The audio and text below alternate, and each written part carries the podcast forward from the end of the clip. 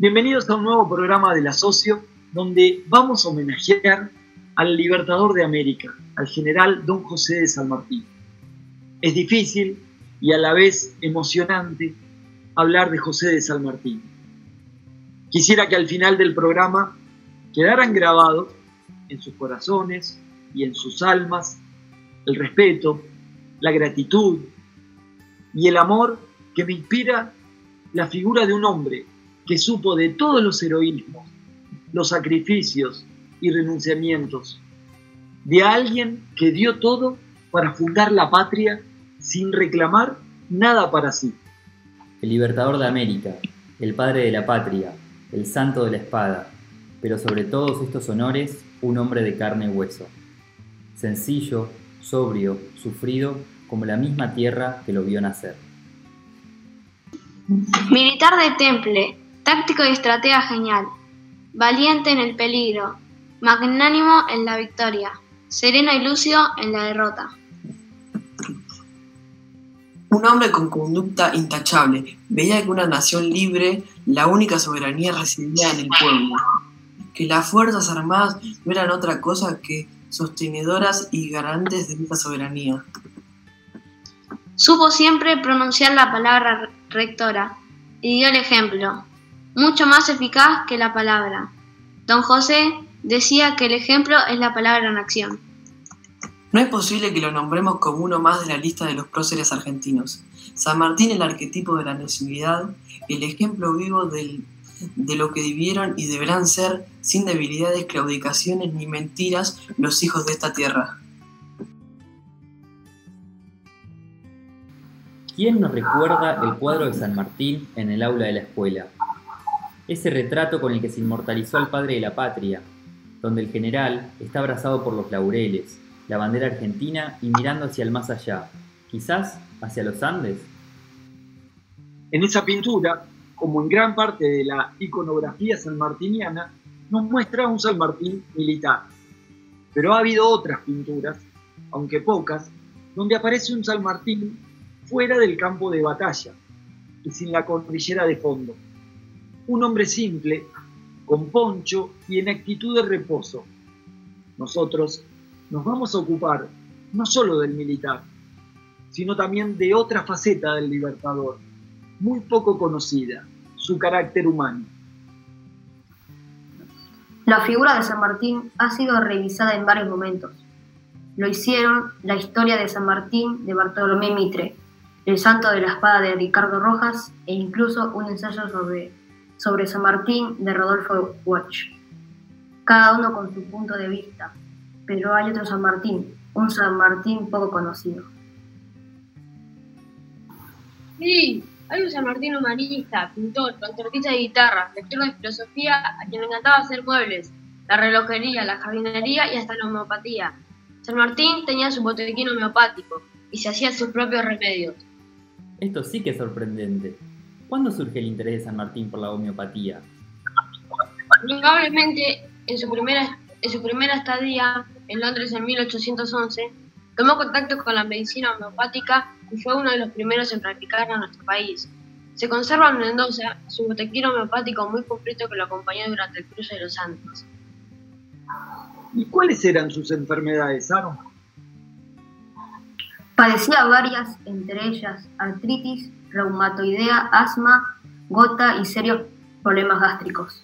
Además, eran frecuentes sus vómitos de sangre, no padecía, como algunos hombres, de, un absurdo machismo que intenta ocultar los males físicos. Tenemos un registro muy preciso, porque narra con detalles sus padecimientos a sus amigos en su correspondencia.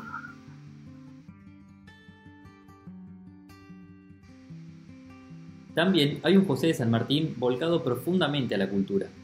¿Cuándo surgió este interés? Eh, siempre tuvo interés por la cultura y por la lectura. Fundó y promovió la Fundación de Bibliotecas. Él decía, los días de inauguración de bibliotecas son tan felices para los amantes de la libertad como tristes para los tiranos. En el Museo Histórico Nacional está recreado el cuarto de San Martín. Allí junto a su cama hay colgados varios cuadros, entre ellos una pintura marina de su autoría, ¿En qué momento se inclinó a pintar? En algunos de sus periodos de actividad militar en España lo hacía muy bien y sus especialidades eran las marinas, pinturas de paisajes navales. Y en cuanto a la música, Pudo disfrutar, gracias a su amigo Alejandro Aguado, un empresario de la Ópera de París, de obras líricas y conciertos. Disfrutaba de la pinacoteca de Don Alejandro, que incluía obras de Rafael, Leonardo y los mejores pintores de todos los tiempos. San Martín fue un destacado alumno del maestro español Fernando Sor, notable concertista y compositor español. Otro dato desconocido es que don José, le gustaba mucho y practicaba jardinería. Practicó jardinería y horticultura en su casa de Granbourg, muy cerca de París, por entonces una zona casi campestre. Allí se dedicaba junto a, a sus nietas al cultivo de flores, plantas y hortalizas. que Abastecían a la familia. Estaba muy atento a la llegada de la primavera, luego de los hostiles inviernos parisinos, temiendo por la suerte de sus cultivos.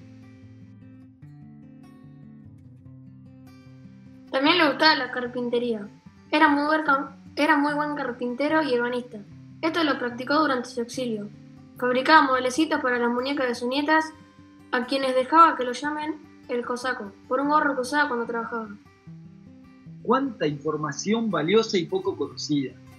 Pero Francisco Seijo Caracoche nos contó que San Martín tuvo interés por la cultura, por la lectura. ¿Cómo fue armando su biblioteca? ¿Qué títulos la integraban, Bauti? San Martín comenzó a formar su exquisita biblioteca en su adolescencia en España, una ciudad muy cosmopolita, como Cádiz, en la que pasó muchos años. Era propicia para ir armando una biblioteca. También aprovechó su paso por territorio francés, como cuando estuvo un tiempo en Marsella para comprar los libros revolucionarios que no conseguía en España. Compró muchos libros en Londres antes de embarcarse hacia Buenos Aires. La biblioteca es muy variada y expresa el espíritu enciclopedista, curioso e inquieto del libertador. Hay autores que influyeron en la Revolución Francesa. Obras de los protagonistas de la Revolución Norteamericana, tratados de historia, mucho material sobre historia de América en general y de Lat- Latinoamérica en particular.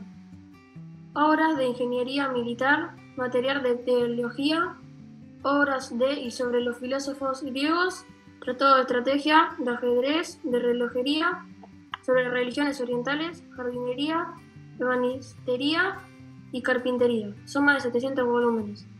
¿cuántas cosas? Y hablamos del interés del Libertador por la música. ¿Podrías, Bautista, ampliar esta apreciación? Como gobernador de Cuyo, exigió en las escuelas y actos públicos entonaran las estrofas del himno nacional argentino. Como jefe militar, hizo lo mismo con las tropas de su mando. Su gusto por la música y el baile trajo otras consecuencias inimaginadas y poco valoradas, ya que no solamente llevó liberación en sus campañas. Al cruzar los Andes, introdujo en Chile el cielito, el pericón, la sajuriana y el cuando, especie minué con un alegro al final.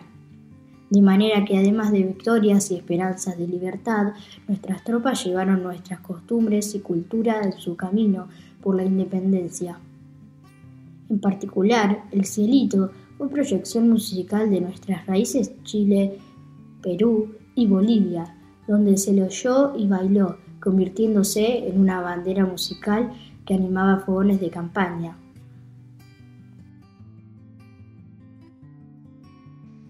También sabemos que era muy bueno en la danza, en la danza de salón, donde armonizaba con elegancia su paso al ritmo de la música. Esta habilidad debió haberla adquirido en la península, ya que llegaba a Buenos Aires en 1812 y pronto fue motivo de comentarios en las tertulias que ofrecían las familias más importantes de la capital. Fue en, fue en una de estas, en las de las escaladas, donde conoció a Remedios.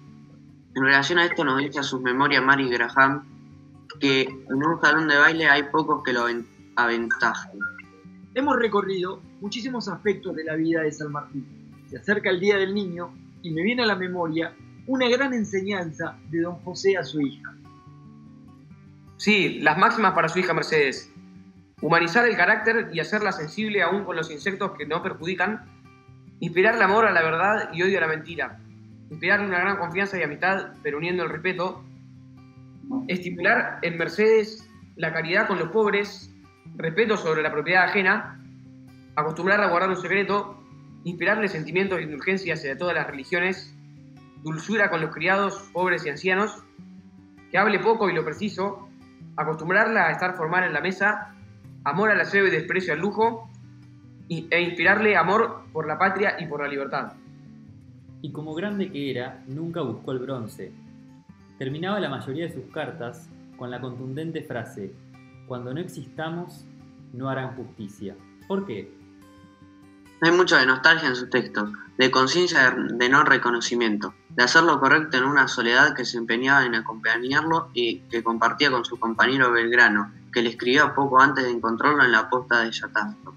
Mi querido amigo y compañero, mi corazón toma nuevo aliento cada instante que, que pienso que usted se me acerca, porque estoy firmemente persuadido de que usted salvará la patria y podrá el ejército tomar un diferente aspecto. Soy solo, esto es hablar con claridad y confianza. No tengo ni, ni he tenido quien me ayude. En fin, mi amigo, espero en usted, compañero, que me ilustre, que me ayude y conozca la pureza de mis intenciones. Que Dios sabe que no se dirigen ni se han dirigido más que al bien general de la patria y a sacar a nuestros paisanos de la esclavitud en que vivían. Muy bien, vamos llegando al final. San Martín se alejó, se fue a Europa para no participar de nuestra guerra civil. Intentó volver cuando gobernaba su compañero, el ejército de los Andes, Manuel Dorrego, y quiso ofrecer sus servicios a la patria que estaba en guerra con Brasil. ¿Qué sucedió? Y al llegar a puerto se enteró de la desgraciada noticia del asesinato de Dorrego por la Valle.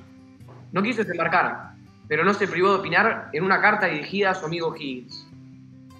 Los autores del movimiento del 1 de diciembre son Rivadavia y sus satélites, y a usted le consta los inmensos males que estos hombres han hecho, no solamente a este país, sino al resto de América, con su conducta infernal.